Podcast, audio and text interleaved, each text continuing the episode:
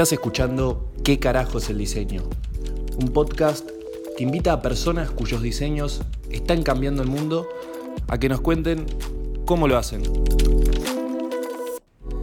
Bueno, chicas, para ustedes, ¿qué carajo es el diseño?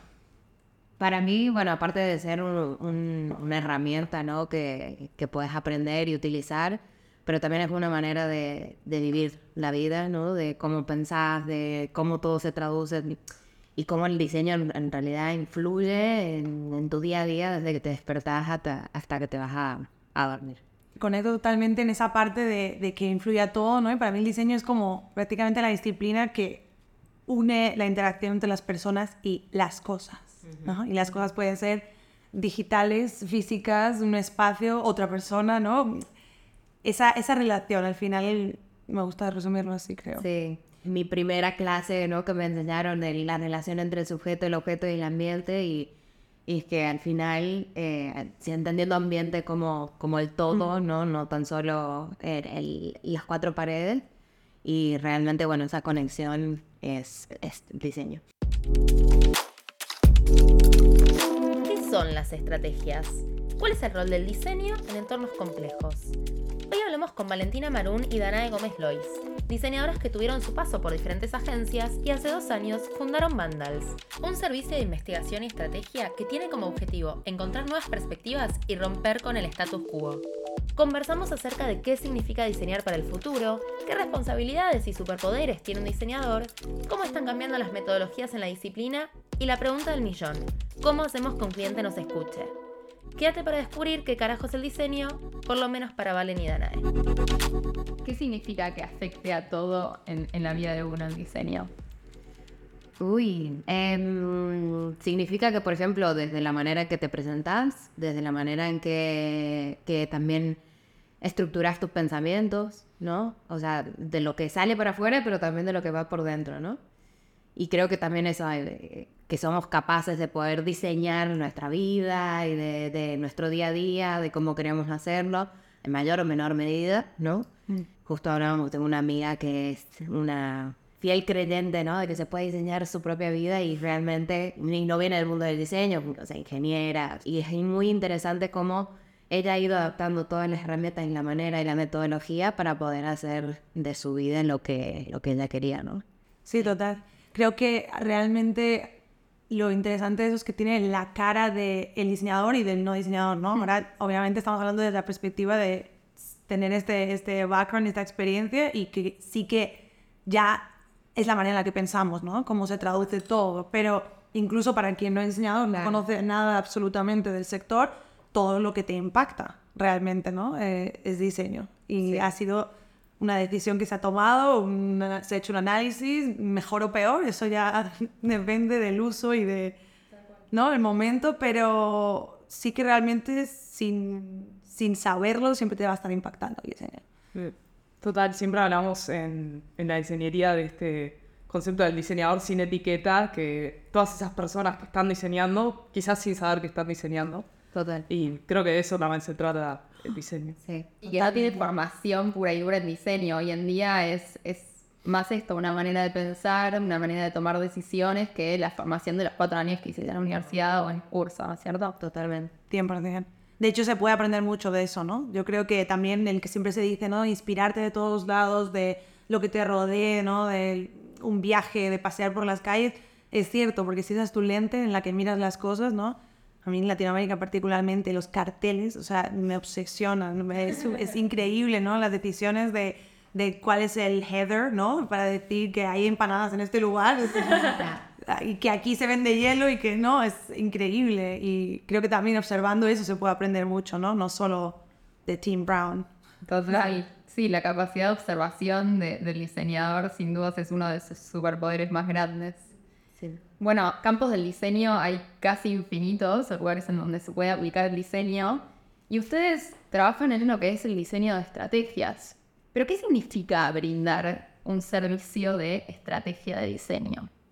Básicamente la, la estrategia no es, es un, para nosotros, digamos, como un punto más o una que prácticamente disciplina dentro del diseño, ¿no? Que evidentemente pues se encuentra en una parte muy inicial, sobre todo porque toca decisiones que van a implicar después ¿no? a muchos otras disciplinas, muchos otros diseñadores para que se desarrollen ciertas cosas, ¿no? O sea que digamos que a nivel cronológico pues empezamos en conversaciones mm, ¿no? muy al inicio, pero al final eh, el ideal es que estemos hasta el final, el ideal es estar siempre y permanecer, porque no, obviamente la multidisciplinaridad nos lleva ¿no? a muchos, muchos sitios más, pero al final mm, siempre hablamos de la estrategia como ese canvas o ese espacio donde se generan cosas, ¿no? Entonces, ese, al final, generar esos espacios, eh, definir o mm, fomentar, digamos, mm, ciertas dinámicas, ¿no? A través de, pues, mm, obviamente, frameworks, herramientas, que nos llevan a que diferentes mentes, diferentes personas implicadas, diferentes stakeholders, usuarios, etcétera, eh, pues lleguen a un punto común, ¿no? Se tomen decisiones y idealmente eh, se prueben y luego se desarrollen.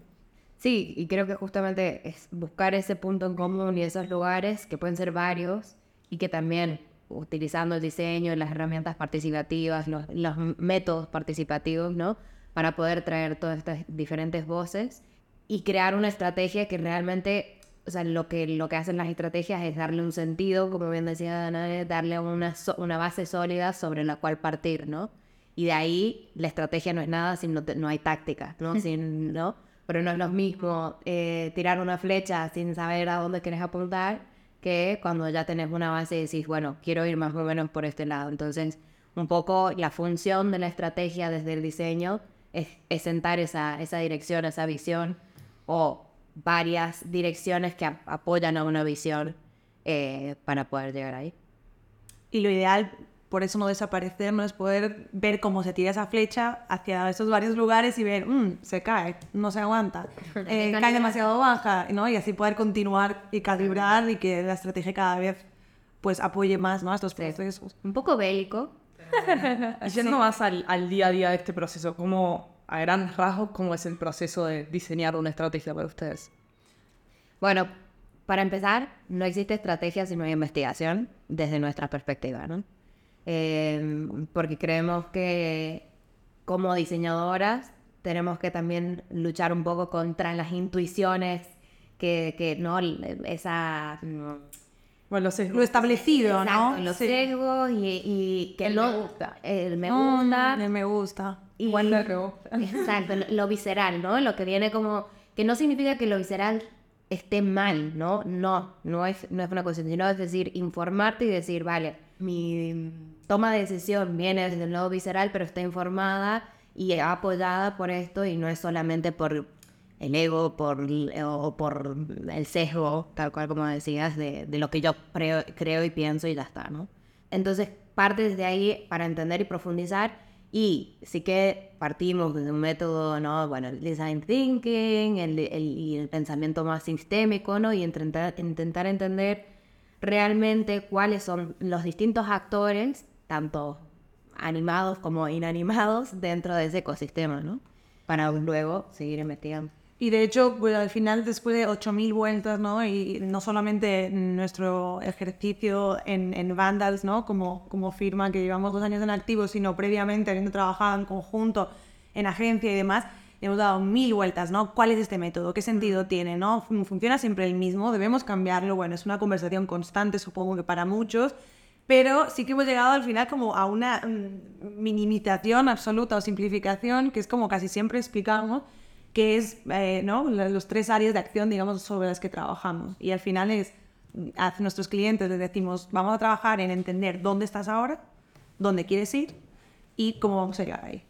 Y el, del A a B es absolutamente pues todo el trabajo estratégico. Y obviamente cada letra tiene su significado, ¿no? A quiere decir dónde estás ahora, es profundizar el nivel investigación, entender el entorno. Claro, diseñar el, el momento actual y diseñar el momento O entender, al menos entenderlo, ¿no? Profundizarlo, investigarlo, diseñarlo y luego el futuro también se diseña, evidentemente, ¿no?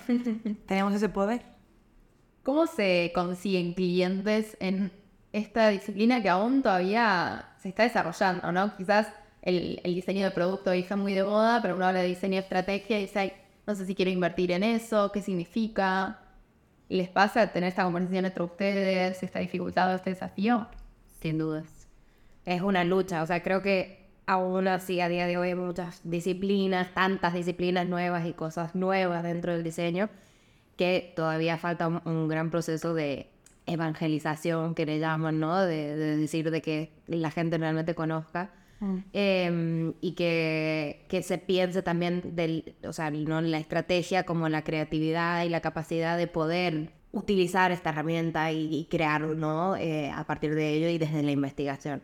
Entonces, es una gran parte de nuestro trabajo que mm, convencer. No convencer en el sentido de, porque sí. Claro, mostrar el valor. Exacto, demostrar el valor y poder de, de- de también de, de desafiar a nuestros clientes, por eso también nos llamamos pandas, de que, que, que, bueno, el diseño estratégico tiene este valor que te va a poder a- a- aportar quizás en una manera muy cualitativa, que luego en el largo plazo se convierte en algo cuantitativo que puedes medir, pero que en el proceso vas a adquirir también una nueva manera de pensar, ¿no? Y que eso te va a quedar internamente en, en casa, ¿no? Sí, yo creo que también al final, después de muchas vueltas, ¿no? Y de, de- de muchas conversaciones, digamos, en relación a, a, pues, cómo hacemos que encajen esos servicios con nuestros clientes, ¿no? En esas primeras conversaciones siempre hemos, eh, digamos, hecho como también una simplificación en este Sí. caso, ¿no? Y, y lo que más nos funciona es explicarlo desde que al final lo que trabajamos es en aunar o unificar o trabajar en la transversalidad digamos, de todos esos diferentes actores, ya sea la parte de negocio, los usuarios, o las diferentes disciplinas que van a desarrollar ese proyecto, servicio, experiencia. ¿no? Entonces, de alguna manera no nos sirve como, como palanca o como gancho trabajar desde ahí, es decir, podemos entenderos a todos, ¿no? entender pues cuál es la necesidad que hay de cada lado y aunarla hacia trabajar en un mismo lugar. ¿no? Ahí se suele entender y ver el beneficio, ¿no? De momento. La importancia de hacer un zoom out, ver todo lo que está sucediendo en el panorama y poder unir las piezas para ver cómo funcionan mejor dentro de ese sistema. Justo. Exacto. Los puntos, famosos puntos que hay que unir, eso es. Me encanta ese, ese rol del diseñador como puente, también de eso, como que viene a unir todas esas miradas y, y dar esa, la mirada completa desde, desde afuera. Me da intriga si notan que alguna industria está más predispuesta a trabajar eh, con diseñadores estratégicos que otra, quizás no. No lo sé, creo que no, la verdad. Esa es mi, prim- mi primera respuesta, ¿no? Em, diría que no, quizás es, no es tanto la industria como la complejidad. Puede ser. Para mí que es, ¿no? Como a cuantos más actores, más complejidad, eh, más difícil de aunar, ¿no? Y más Sí. problemáticas aparecen y, oh, existe esta disciplina, o existen esas personas que nos pueden ayudar a, ¿no? De repente es como que surge Sí, pero yo creo que también tiene algo que ver con la predisposición, mm, porque nuestro trabajo en general suelen ser gente que está en puestos ejecutivos o no, en, en puestos directivos. Entonces tiene que ver mucho también de la predisposición de alguna persona dentro de ese equipo que está viendo que las cosas no van, ¿no?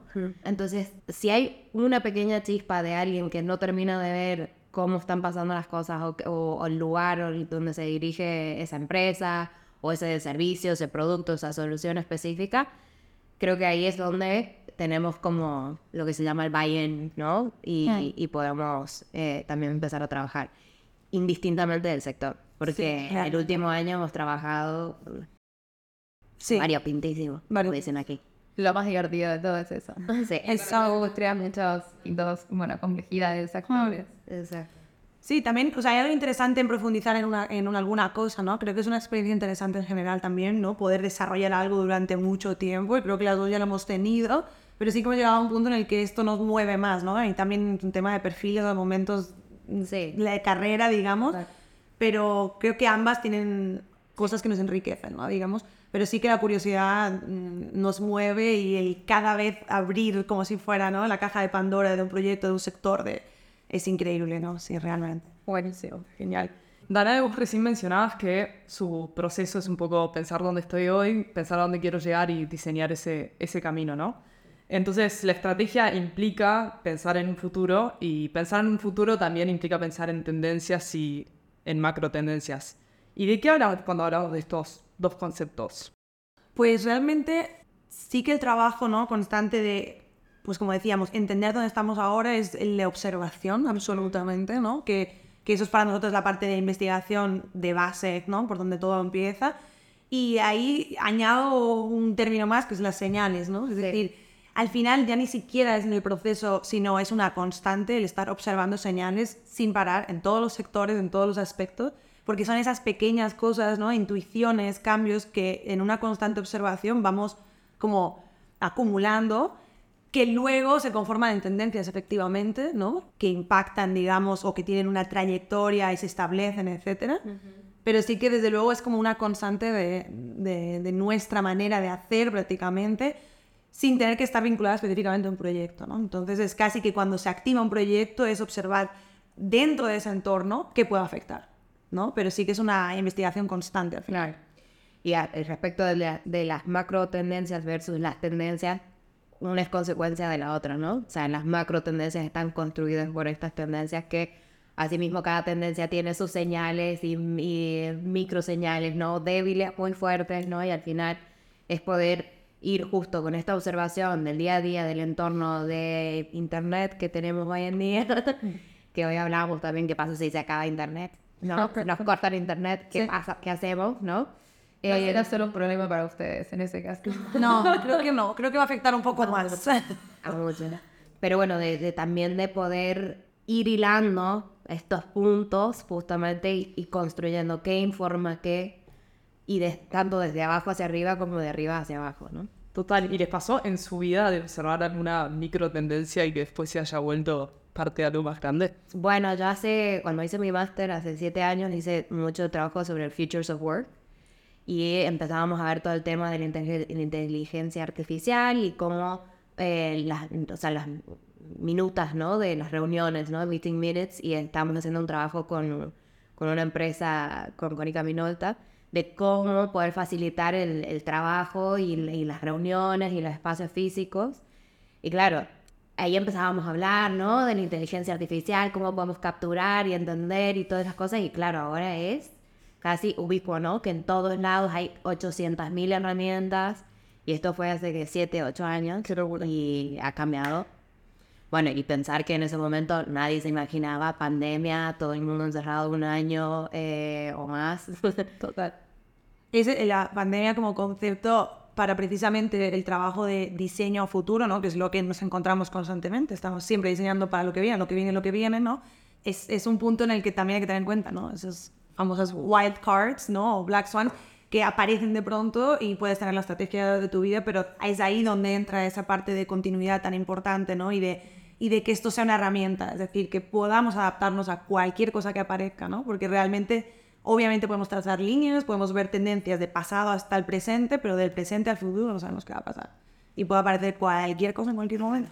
Total, me encanta porque es como, antes de, de estudiar y entender los procesos del diseño, parecería como que el diseñador tiene una bola de cristal y puede imaginar lo que va a aparecer. Y después si uno, bueno, nosotros tenemos a la profesora Laura Novik que nos enseñó que era una tendencia y cómo analizar esa tendencia. Y claro, uno empieza a ver que hay patrones, que hay proyecciones. Después no quita eso que pueda pasar una pandemia y todas las proyecciones se vayan a, a cualquier lado, pero bueno, sí, entendiendo que algo hizo que lleguemos hasta ese contexto. Igual es importante entender del pasado del que venimos eh, a la hora de que sucedan estos white cards o, o momentos de tensión. Y lo otro que me que pienso es qué capacidad que tiene o sea, el diseño de adaptarse en estos momentos de tanto cambio o tanto caos, porque quizás, bueno, yo me imagino un, un empresario que se dedicara a cualquier cosa, en el momento que estalló el COVID, drama, ¿no? Entonces, existan personas que pueden hacer este zoom out y no caer en esa crisis, es interesante. Total. De hecho, creo que en estos años hemos tenido muchas conversaciones con, pues efectivamente, ejecutivos, fundadores, tal, que han visto que el cambio no es una cosa que tiene siempre el mismo ritmo, ¿no? Sino que se está acelerando por momentos, ¿no? Y que cada vez cambia todo más y más rápido y es todo más complejo y más volátil. Entonces, dentro de esta locura en la que nos estamos adentrando, el- el- la- las decisiones estratégicas, el pensamiento sistémico es una constante, no es un tema que hagas una vez al año para hacer tu plan del año que viene. Esto, esto ya no existe, eso lo, puedes, lo podías hacer en los 80, pero claro que te tienes que organizar y, lo, y nosotros continuamos haciendo planes de acción a un año o dos, evidentemente, pero hay que transmitir y traspasar otro tipo de herramientas, porque si no, Sí, que creo que eso es lo que tiene la virtud del diseño, ¿no? La flexibilidad y la adaptabilidad que te da esta capacidad, ¿no? De tener esa cintura en los distintos momentos que, que te van a demandar muchas cosas y cómo respondes ante ellos puede ser el, el- el fracaso o el éxito o, o la supervivencia de, de lo que estés haciendo, ¿no? Yo no sé cómo no nos abrumamos como disciplina, porque si sos el que la tiene que ver más o menos. Ya. Creo que, no sé, creo que es por una cuestión innata de esa curiosidad y también una actitud muy positiva. Porque si sos un pesimista, es un poco más difícil, creo yo. Es mejor ser artista en este caso. No, pero bueno, hay algo de como es- estar tan tranquilo en la complejidad de- del diseñador, ¿no? Como de poder navegar esa, esa complejidad. O, La incertidumbre. Lo Incertidumbre. ambiguo. Sí, o el quilombo, como decimos Sí, en la total. Argentina. Sí, pero ahí entran las herramientas, ¿no? Exacto. nos encanta tener como el kit de herramientas, tenemos varias como cajitas con herramientas, pero también simbólicamente y conceptualmente lo tenemos, ¿no? Entonces, al final, por eso también, ¿no? Eh, we challenge eh, el design thinking tantísimo, ¿no? Porque eh, lo retamos en el sentido de que no puede haber una manera de hacer, ¿no? Eh, puedes tener, digamos, una serie de mentalidades, que es como nos gusta también trabajarlo, y una serie de herramientas que sabes cuándo accionar en cada momento. Entonces, de alguna manera nos sentimos que tenemos el salvavidas, el botiquín y todas las cosas necesarias para lo que venga. Entonces, lo hablábamos otro día, si se acaba Internet, ¿qué pasa? No, pasa, no, es- no es que no pase nada, sino que vamos a poder continuar. Hay piedras, va a haber personas todavía, arenas, puede dibujar. Papel y lápiz. Papel y lápiz quizás. Me refiero, al final está tanto en la mente y en la manera de articular las ideas, ¿no? Y conectar a la gente que realmente cuando llegue el momento sacarás la herramienta que toque y lo afrontarás. Y creo que con lo que hablabas, ¿no? Respecto de la bola de cristal, y pensaba mucho y te- estaba leyendo también sobre el hecho de, de la, de predecir el futuro. Predecir el futuro, Imposible. podés tener una noción y podés como tener también una capacidad de, de adelantarte o de estar ahí, pero el futuro en realidad lo estás haciendo hoy, no es el presente. Entonces, al final es entender qué está pasando, de dónde venimos, qué es la, cuál es la situación que ha pasado y a partir de ahí ir construyendo y articulando y constante, ¿no? Total, y creo que de eso se trata todo lo que ustedes vienen diciendo de las tendencias, que no salen de una caja cualquiera, sino eh, de analizar lo que está pasando ahora. Claro. Hace poco estaba dando una clase sobre futuros precisamente y la primera slide que puse era el futuro no es un lugar al que nos dirigimos, sino es un verbo. Es algo que estamos haciendo de manera constante, o sea, es una manera, ¿no? Estamos ahora haciendo futuro, ahora también, ahora también, ¿no? Realmente no es como cuando lleguemos al futuro, ¿no? Es como un buzzword que todo el mundo dice, ¿no? El futuro va a ser increíble, el futuro va a ser así, ¿no? Sí, hay que animarse a diseñar ese futuro o hacerse cargo de que lo estamos diseñando, porque Exacto. no es caer en, en, bueno, me desligo porque quién sabe qué va a pasar y en realidad sos el culpable de que el futuro luzca como luce en todo caso. Bueno, recién hablábamos un poco de, de la metodología del design thinking y con Jules el otro día veníamos charlando acerca de que al diseño le está pasando un poco, o creemos, al debate, algo que al, al mundo de la programación u otras disciplinas les pasó hace unos años, que tiene que ver con, hago un bootcamp, programación, diseño, design thinking, y soy experto, salgo de trabajar en eso. ¿Creen que se está banalizando un poco la disciplina con estas, esta facilidad de adquirir estos conocimientos tan rápido? Creo que no, eh, si lo sabes diferenciar. En el sentido de que para mí es bonito que esté pasando esto e importante, porque si no estuviera pasando esto, el diseño continuaría siendo lo que ha sido desde sus inicios, que es, un, un, digamos, una metodología, es una herramienta o una disciplina para unos pocos, ¿no? Y la demo- democratización y, y que llegue a muchos quiere decir que vamos a empezar a hablar en estos términos y obviamente nos va a repercutir a nivel negocio, va a haber más clientes que vean la necesidad. Pero más allá de eso, eh, el hecho de que sea una herramienta que ojalá en todas las escuelas se enseñe, ¿no? Porque eh, desde el inicio, digamos, esa manera de pensar que nos puede servir para tantísimas cosas después, mm, ¿por qué es algo que depende, ¿no? Y, y termina siendo algo caro, de élite, y, y de unos pocos que acceden a ese conocimiento? Mm, para mí eso carece de sentido, ¿no? El diseño es, por excelencia, es como la filosofía, ¿no? Debería enseñarse como manera de pensar para desarrollar luego lo que quieras en tu carrera y en tu vida. Sí. De hecho, es lo que puede hacer que uno lo deje de ver, un cliente lo deje de ver como un costo y lo vea como una inversión. Exactamente.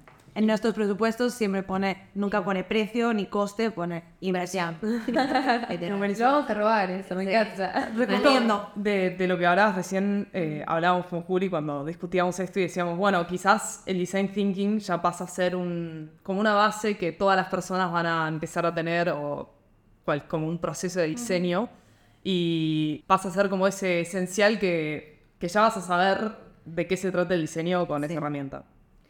Yo creo que también respecto a la banalización, mucha gente piensa que porque saber design thinking ya te habilita a hacer que todo va a salir bien porque vas a seguir ese proceso, ¿no? Y al final, justamente es un proceso pero lleno de métodos que tenés que saber utilizar qué método, cuándo, y no es lineal. No es A te lleva a B y ya está. Nosotras que decimos, sí, tenés, estás en A, estás en B, pero para llegar a eso, ¿no? Y hay quizás clientes que te dicen, mira, yo no tengo el presupuesto ahora para hacerme una investigación cualitativa, ¿no? Etnográfica con 15 personas, eh, ni el tiempo.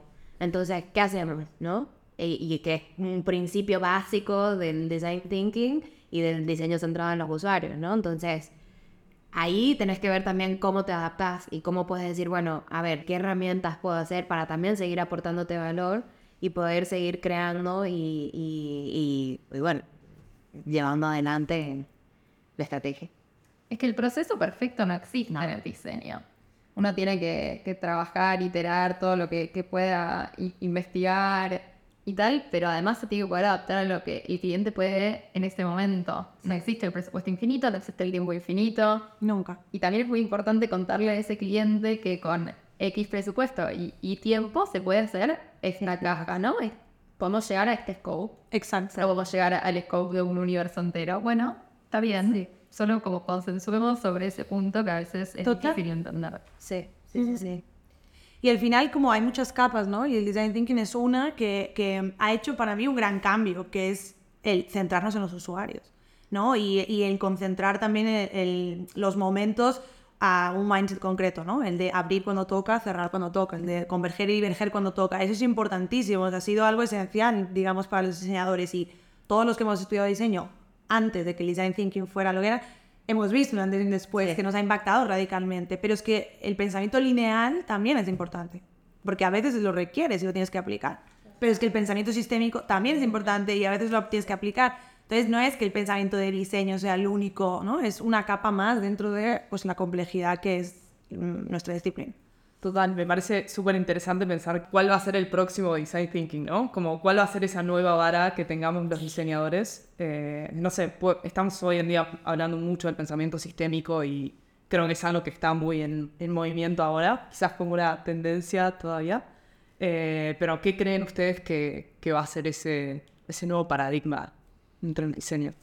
A ver, creo que justamente para mí el nuevo paradigma es que el diseñador va a migrar de ser el conocedor de la herramienta, ¿no? Ya no va a importar si sabes hacer, usar Figma, Sketch, eh, Photoshop, Illustrator, porque mm, eso se va a volver, no obsoleto, pero a- a- adoptado por la tecnología, ¿no?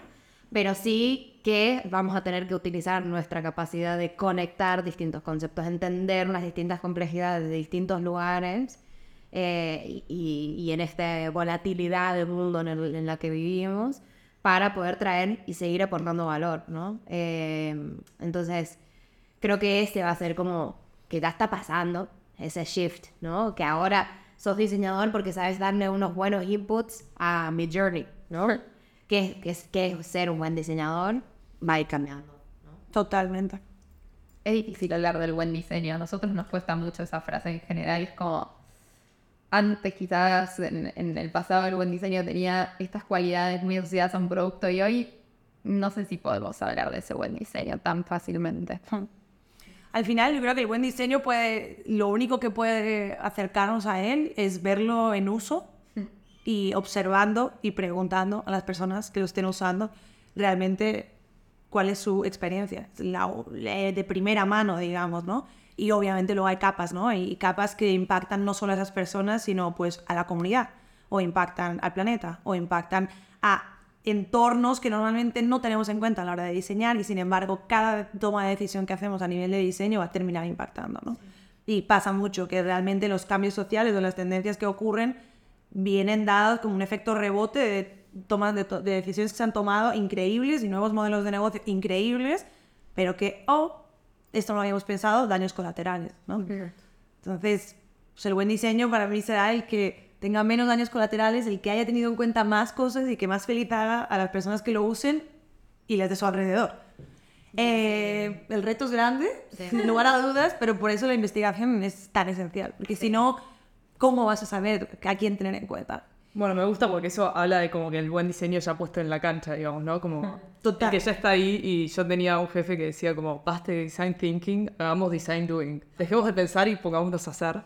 Eh, y siento que eso es interesante, como que el diseño se puede probar cuando, o sea, se puede juzgar al diseño cuando ya está insertado en, en su contexto. Totalmente. Si puedo añadir a eso, el, creo que no, no como lo siguiente respondiendo a eso, pero que después del- de, pensar en sistemas, eh, el pensamiento crítico es algo que es muy importante. No porque vaya a recaer solo en el mundo del diseño, sino creo que es en general a nivel de sociedad, en el mundo en el que vivimos, donde la, ¿no? Hablamos siempre de infodemia y la Infosicación. Intoxicación. o sea, cada segundo que pasa como diseñadores hay mm, 45 eh, softwares más. La tecnología ha avanzado 3.000 veces más rápido que tú. Eh, han aparecido 150 startups mientras dormías. O sea, es infinito. Em, Has guardado 150.000 señales en tu Instagram. Perfecto. ¿Qué hago con todo esto? Te puede dar un ataque de ansiedad espectacular o puedes empezar a tener un pensamiento crítico y aquí para mí entran cosas mucho más de humanidades y de filosóficas y no tanto de, del diseño um, by doing, ¿no? Es, es como ese, ese refle- reflexionar, ¿no? El reflejar constantemente y aprender a salirnos de nosotros, de salir de nuestros Sí. pensamientos forjados, ¿no? Bueno, salirse de los sesgos de uno, entender al otro. Sí. Sí, yo y el otro yo, eso viene muy de la filosofía y creo que Absolutamente. es también la base del diseño. Total. Y creo que justamente también relacionado con esto, un poco atando, o sea, en, en no solo pensar en el individuo humano, sino en, en- en todo lo que nos rodea, como lo que hablaba al principio, ¿no? De lo animado y lo inanimado. Hace poco, en la charla que dimos, que nos conocimos, que nos hicieron la pregunta, ¿no? ¿Y y cómo traes la voz de cosas que no pueden hablar a la mesa, ¿no? Entonces ahí, ¿qué haces? ¿Qué, qué pasa cuando tenés que traer la voz de un ecosistema que, que no, no tiene nuestro mismo lenguaje, ¿no? Entonces creo que también ese, en ese sentido es importante poder entender que la capacidad del diseño y la capacidad de las personas que participan para traer esas distintas voces o perspectivas también es muy importante, ¿no? Si no puedes hacer que un, un árbol hable, bueno, pero entonces hablemos con un, un biólogo que esté haciendo investigación sobre ese sector o ese lugar y que sepa de, de los Sepa leerlo, sepa, sepa leer los síntomas y los signos y todo lo que está pasando y a ver cómo podemos eh, traer eso también a la mesa, ¿no? Creo que es eso, reunir varias perspectivas y poder luego ir llevándolo y encauzándolo en una dirección que, que no sea solamente por el profit, ¿no? La ganancia económica, ni solamente por cómo afecta a las personas, pero también en el planeta, ¿no? Es increíble que, que no veamos tan claro ese impacto en el planeta como algo que nos tiene que preocupar. A mí me frustra muchísimo que todavía vamos muy por detrás en esa carrera. Me pregunto en qué momento lle- llegaremos a, a que el greenwashing deje de existir y realmente como sociedad no solo hablemos de que nos preocupa, sino que realmente nos ocupe. Eh, Bueno, este año creo que estuvo un poco más en la boca de todos con, con los cambios de clima que hubieron y conversaciones de ascensor. Qué calor que hace, sí, qué preocupante. Y eso no me había pasado aún hasta ahora, quizás en, no sé, en invierno en, Argentina o aquí. en- bueno, nada, tiene que ver con empezar a concientizar a, a una abuela que quizás hasta ahora decía, ay, qué lindo, julio con, con 24 grados. Pero al final ahí es donde, ¿no? Eso es lo bonito, digamos, como pues que la gente empiece a usar estos términos en cualquier cosa que se quiera evolucionar, es importante, ¿no? Y empieza por el thinking y el talking y luego ya empezaremos a doing, ¿no? Pero al final, realmente si, si no forma parte del colectivo, de, de la idea común y social, mm, puede haber cuatro locos que empujan hacia un lado y otros que empujan hacia otro, pero ¿no? Es, es con cualquier macro tema nos pasa, ¿no? Eh, también hemos visto en nuestra corta vida eh, el mundo del feminismo, ¿no? Como evolucionaba. Sí, total. Me quedó una pregunta nada que ver en el tintero, pero quizás es medio polémica, que tiene que ver con cuando no hay plata para investigar. Ahora están surgiendo estas tecnologías, bueno, con inteligencia artificial, ¿cómo hacemos para investigar con inteligencia artificial? No sé si usaron alguna de estas nuevas plataformas de Synthetic Users Research y tal. me interesa saber qué opinan. tenemos, creo, como versiones encontradas. Creo que hay patrones y cosas que se repiten y que justamente entra ahí mucho el pensamiento crítico y eso puede ser una puerta de entrada para facilitarte el entendimiento, pero que se, que se tome como la única verdad es lo que más me preocupa a mí de, todo eso. Porque justamente eh, los datos que tenga ese synthetic human, ¿no? Eh, van a estar sesgados van a tener una cierta no, input por un cierto grupo de, gente y de creencias y todo lo demás, y eso te va a seguir guiando. ¿Qué pasa? En, en, no quita que cuando haces research tampoco pase eso, ¿no? Pero sí que, como investigador, sí que vas a intentar abrir y buscar y, romper con, con, esos sesgos, de ser un poco más consciente.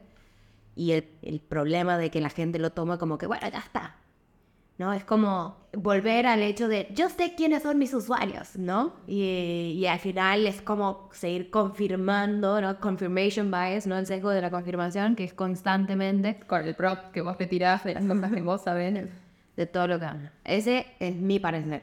Sí, además lo que hemos estado viendo, ¿no? Es que no solamente es que las tecnologías de inteligencia artificial estén basadas en los sesgos de las personas que las crean, sino que se, son cada vez más exageradas, ¿no? aumentan, que, aprenden de eso, digamos, ¿no?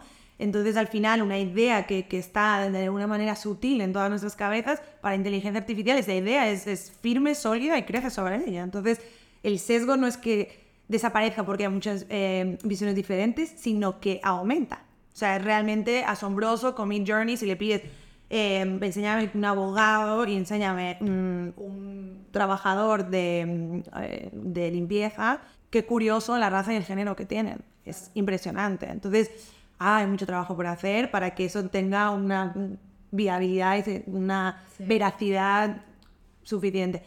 Eso por un lado. Por otro lado, es, es la tecnología. Deberíamos ya estar acostumbrados. La tecnología aparece parece que nos va a salvar el mundo, que es increíble, que ya está, que la nueva era, el 4000.0, y es un hype. Como bien saben, los hypes suben muy rápido y también caen, ¿no? Entonces, cuando caigan no quiere decir que va a desaparecer, quiere decir que se quedarán aquellas cosas que comprobamos que realmente nos van a hacer la vida más fácil y útil, pero no se va a quedar todo esto que hay ahora. Es un momento álgido en el que hay que experimentar, hay que utilizar todo lo que haya, bienvenido sea, y no perder la cabeza y ser críticos. Le damos Blue Verde como una herramienta extra a la hora de, de atravesar nuestros procesos. Es un Figma, es un Miro, es un Google, es un... Pero que no sea, ah, no, ya está, me lo dijo sin ser que hay y ya estoy. ¿No? Esa es mi, mi persona, ese es mi target y ya está. Bueno, justo el otro día estábamos discutiendo en una charla con otros diseñadores como si las herramientas pueden hacer todo por nosotros, todo, todo, todo, ¿cuál va a ser el rol de los diseñadores? Y hablábamos que siento que un poco se relaciona con el pensamiento crítico que estábamos hablando, que al final lo, que hacemos los diseñadores es hacer preguntas. Entonces, como que lo que vamos a terminar haciendo en el caso hipotético en el que todo lo pueden hacer las herramientas, es hacer las preguntas correctas eh, y en base a eso actuar como diseñadores. Por eso los niños tienen tantísima creatividad. Porque uno, todavía no tienen tantos sesgos y dos, se pasan la vida haciendo preguntas. ¿No? Entonces al final es... ¿Por qué? ¿Por qué? ¿Por qué? Claro, son los mejores. Dana me describió a mí me dice, vos te quedaste en los tres años porque todo el tiempo estás preguntando todo. ¿Por qué? ¿Pero por qué? ¿Pero por qué? me encantó. Lo tengo que poner de Dios. Es una capa. Sí. Feliz. Total. Bueno, tenemos una sección que trajimos a nuestro podcast hace un par de episodios que tiene que ver con que nuestro invitado anterior le pregunté algo a nuestros invitados futuros si de alguna manera empezaran a conectarlos entre sí. Eh, nuestro invitado anterior fue Fede Rosso, arquitecto devenido en diseñador estratégico también. Y, y, bueno, esa es la pregunta que hizo para ustedes, la voy a leer así no, así no digo algo que Fede no dijo. Es claro que los comitentes esperan diseño de soluciones, ¿no? ¿Cómo abordan ustedes la conversación cuando lo que en verdad hay que diseñar primero es el problema y su entendimiento? ¿Qué estructura conceptual aplica un diseñador estratégico en este momento? Sí, totalmente. Estamos de acuerdo que cuando, cuando nos piden un encargo ya están orientados hacia una solución. Lo que intentamos hacer es decir, vale, tenés esta hipótesis, ¿no? Y entendemos que esta hipótesis es diseñar una solución y poder ver cómo a través de la investigación que ya hemos ido hablando y los distintos eh, frameworks ¿no? o herramientas que vamos utilizando, poder también ir informando y que luego esa hipótesis se puede llegar a validar o no se puede validar, ¿no? Hemos trabajado con clientes que decían, no, porque hay que diseñar esta app o herramienta específica porque es la solución y esto es lo que nos va a fidelizar a nuestros clientes. Tres meses después, mm, Esa app que querés desarrollar, que vas a invertir, no te va a traer ningún tipo La vas de... a guardar en ese cajón y no la vas a. No. Ahí, bueno, era como idea del CEO y, y fue como bastante insiste- insistente en ese sentido, pero es también tratar de, de- de- de poder justamente, junto con esa hipótesis, promover otras hipótesis y ir validando, y ir testeando, y ir abriendo y hacer que también esta persona salga de ese único pensamiento o esa unidireccionalidad, ¿no? Sí, esa la famosa frase en inglés, ¿no? Assumption is the mother of all facts, ¿no? Todo- o sea, cualquier cosa que asumimos ya de entrada puede ser una cagada, perdón. Eh, pero sí que realmente no eh, viene tampoco esa frase de enamorarse del problema. Sí. Que creo que no es más al final que darle un poco más de espacio o de, o de pensamiento a ese problema, ¿no? No dar por hecho, ¿no? Asumir que ese problema es el que es, ni asumir que esa es la solución que es, sino todo, absolutamente lo que se te presente es el cliente nunca tiene razón, ¿no? Es realmente retar absolutamente todo, porque si no, ¿para qué estamos aquí? ¿Cómo te puedo ayudar si te voy a dar la razón a todo, ¿no? Para nosotros es una, una gran, un gran punto de diferenciación de la consultoría tradicional, ¿no? Que te viene y te dice, ah, lo estás haciendo todo perfecto, continúa así, es increíble, eres maravilloso, adiós. Factura 100 mil. Muchos ceros. Es todo lo contrario, con algún cero, pero menos.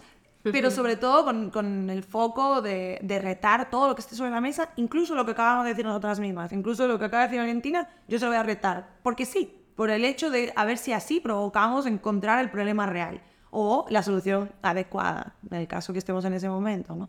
Asterisco, retar es desafiar, ¿eh? Bueno, pero me encanta esta idea de tampoco descreer lo que dice el cliente, sino como decís, bueno, es una hipótesis, quizás Total. llegamos ahí, eh, pero no sabemos, así que ve- veamos antes. Pero creo que también, justamente en ese sentido, es muy importante porque al final apaciguás eh, estas ansiedades o estos egos, ¿no? Porque si vos das espacio y decís, tu opinión o tu visión también es válida o, o tu intuición es válida, pero veamos si realmente eh, esa intuición o esa voluntad, ¿no? Realmente tiene cabida, si hay realmente una necesidad que, que estás no cubriendo y no que estás empujando, ¿no? El, el- famoso pull versus push, ¿no? Querés empujar algo porque sí, porque es tu, tu metejón, porque consideras que sí, que es así y ya está, o, o querés explorar qué otras oportunidades hay, ¿no? Exacto. Sí, por eso es, ¿no? Siempre desde la mentalidad de desafiar y no de destruir, ¿no? Total. A mí me gusta cuando sucede esto que estoy hablando con una persona que está muy centrada en lo que piensa, es decir, sí, es verdad, ese es un escenario posible y después poner escenarios muy absurdos para que veas todos los tipos de escenarios, claro, como simplificar. A veces es difícil sacar a una persona de ese eje, ¿eh? Total. entonces como que hay que buscar algunos recursos, ¿no? Bueno, que parte mucho también en la facilitación y etcétera desde la improvisación, ¿no? El, el famoso yes and y no el no but, ¿no? Entonces, ¿cómo puedes agregar sobre eso y decir, bueno, ¿qué, qué más puedes aportar? ¿Qué más esto y lo otro, no? Sí, ¿Qué más podemos explorar si estamos en, ese, en esa mentalidad? ¿Les pasó alguna vez a algún cliente que no lo pudieron sacar de ahí y tuvieron que decir, bueno, no vamos a trabajar contigo esta vez? Creo que no. Que nos costara más uno Ya. que otro, Sí. sin lugar a dudas. Pero de no poder salir, de encallarnos y no salir a flote nunca más, No. no, por suerte. Tienen superpoder. Muchas herramientas. Somos muy convincentes. Persuasivas, no. Lo mejor que nos han dicho y el mejor halago que nos ha dicho. Que justamente fue este mismo hombre. Si nos estás escuchando, un saludo. que nos dijo, después de una, una intensa sesión donde ah, hubo mucho ¿no? Eh, debate y se, y se hablaron mucho de sus hipótesis y le desafiamos esos pensamientos, termina diciendo, estas chicas son unas irreverentes. y nuestras gracias. Te voy a tomar como... Como una Gran cumplido. Cinco estrellas para nuestro servicio. Sí. Bueno, para cerrar tenemos algunas preguntas eh, random. ¿Cuáles son sus problemas pendientes? ¿Tienen alguno ahí en el tintero? Varios. Justo, el- bueno, lo que nos pasa, ¿no? En, en Casa de Herrero, Cuchillo de Palo, que siempre ponemos en, en primer lugar trabajar para la estrategia de nuestros clientes y terminamos como postergando o dedicando menos tiempo del que nos gustaría a la estrategia de bandas, ¿no? Entonces, esa es una... Es como poder priorizarlo y decir, bueno, esto pasa sí o sí, ¿no? eh, de alguna medida u otra, que todas las semanas tengamos como un, un tiempo y una dedicación a, a nuestra propia estrategia. ¿no? Lo estamos llevando bien en septiembre, ya nos hemos centrado en nuevo curso, nos ha ayudado, pero sí, sí, desde luego siempre es una tarea pendiente y es como todo, ¿no? Es, lo ves mucho más fácil en el resto que en uno mismo, en cualquier tipo de problema, el problema de los demás siempre, ¿no? Ves todas las perspectivas y hay maneras de solucionarlo y es maravilloso. Teníamos una sesión, de hecho, esta mañana y de repente nos quedamos así en blanco y dijimos, ¿dónde están las bandas? Que nos ayuden, por favor. que vengan. necesitan otras bandas. Exacto. Total, pero igual de buenas, ¿eh? No, no sé cualquiera. no, creo irreverente. sí. Creo que otro problema, eh, lo hemos comentado antes y sigue siendo algo que nos tortura y que, que es algo que nos preocupa constantemente, es el hecho de cómo traemos esas voces que no están siendo escuchadas o que no son capaces de comunicarse eh, sobre la mesa y las tenemos en cuenta. Porque normalmente pues el budget manda, ¿no? Y tenemos tanto, tenemos tanto tiempo y no podemos llegar hasta esos lugares donde nos gustaría. Pero para nuestra manera de hacer, de pensar y nuestra misión prácticamente, Sí. eso tiene que estar. Entonces debemos hacerlo parte de nuestro proceso, sea como sea. ¿Alguna sugerencia? Sí, que no seas los comentarios. reduccionista, claro. ¿Cuál es la última cosa mal diseñada que vieron? La política. Total. Creo que es un sistema arcaico, eh, reduccionista, simplista, cero representativo mm, y que no, no le está solucionando los problemas que tienen sus usuarios. Entonces no sirve, no está funcionando. Nadie está contento con el sistema en prácticamente ningún país que conozco. Eh, creo que vale la pena tratar y lo, lo rediseñan. Sí, Claro. no trabajaría para ningún partido, pero sí para el gobierno central, un trabajo poniendo todos los partidos y trabajar en conjunto, un sistema, un trabajo sistémico y de service design, nos Sí. encantaría. Totalmente. Especialmente con el, el contexto de nuestro país y de tantos otros países. Totalmente de acuerdo. ¿Qué les hubiese gustado hacer si no hubiesen sido diseñadas? Yo justo lo pensaba, yo cuando estaba decidiéndome, era, quería estudiar abogacía, psicología o arquitectura, diseño. Y en realidad hago un poco las tres ¿no? hoy en día, ¿no? Entonces, creo que tiene mucho que ver. Y cada vez que, o sea, cada día que pasa, me doy mucho más cuenta de cuán relacionado está a cómo jugaba en mi infancia a lo que hago hoy en día. O sea, yo en mi infancia me encantaba eh, armar, tipo, el circuito de la de estación de servicios y cómo pasabas la verdulería y que- cómo pesabas y cómo cobrabas y hacer todo esto, ¿no? Y el esto y lo otro, pensar quién venía, ¿no? Y simular estas interacciones con distintos clientes y el entorno y la situación. Y bueno, y ella peor, porque Gracias. podés hablar vos. Pero hubiera sido genial si nos hubiéramos conocido de pequeños. o sea, bandas. tenemos negocios, Day ah, one. A los tres años nos deberíamos haber conocido. Total. Fallo. Eh, sí, yo montaba negocios eh, constantemente, veía que había necesidades que no estaban cubiertas. Por ejemplo, una clarísima necesidad que observé era que el por qué, algún motivo, eh, las cremas de sol llegaban solamente hasta 90, 100, no entendía por qué. Dije, es tan sencillo como sumar. Entonces yo me dedicaba a mezclar botes de cremas de sol, sumaba y vendía cremas de sol que tenían Factor mayor mil. protección. Ah, Lógicamente, ¿no? O cosas de ese tipo. Uno muy- más uno es dos. es- ¿no? nadie había llegado a esto, no lo entenderé nunca. O eh, ayudar a la gente a diseñar sus firmas, porque son horribles, ¿no? Era muy difícil. Y, les, y tenían un trabajo de... consultor de firmas. Sí, tenía un consultor de firmas, de identidad, y decía, ¿quieres ser más eh, amable o más eh, extrovertido? Y a partir de ahí tal. No, viene de ahí, obviamente, es, es broma, pero también creo, como Valentina, que es algo bastante vocacional que llevamos haciendo desde los juegos de muy pequeñas, eh, por mi parte también. Eh, por suerte tuve la opción de tener diseñadores cerca, ¿no? Ya mm, cuando, cuando crecí, amigos de mis padres y otra gente con los que poder inspirarme, ¿no? Y entonces sí que empezar a entender qué significaba desde una perspectiva muy diferente, pero aún así pues me inspiró y, y quise ir hacia ahí. Si no hubiera sido diseñadora, em, depende en ese momento, pero con la, con la, digamos, experiencia actual, si volviera a empezar, que no es lo mismo que Danae a los 18, em, sin lugar a dudas hubiera sido algo relacionado con, con las humanidades. Valen, Danae, muchas gracias. Ustedes. A vosotras, entonces. Si te gustó lo que escuchaste y no querés perderte ningún capítulo, si querés explorar y entender el potencial del diseño con nosotros, te invito a que nos sigas en nuestro Instagram en arroba la diseñería, para no perderte las entregas de qué carajo es el diseño todos los meses.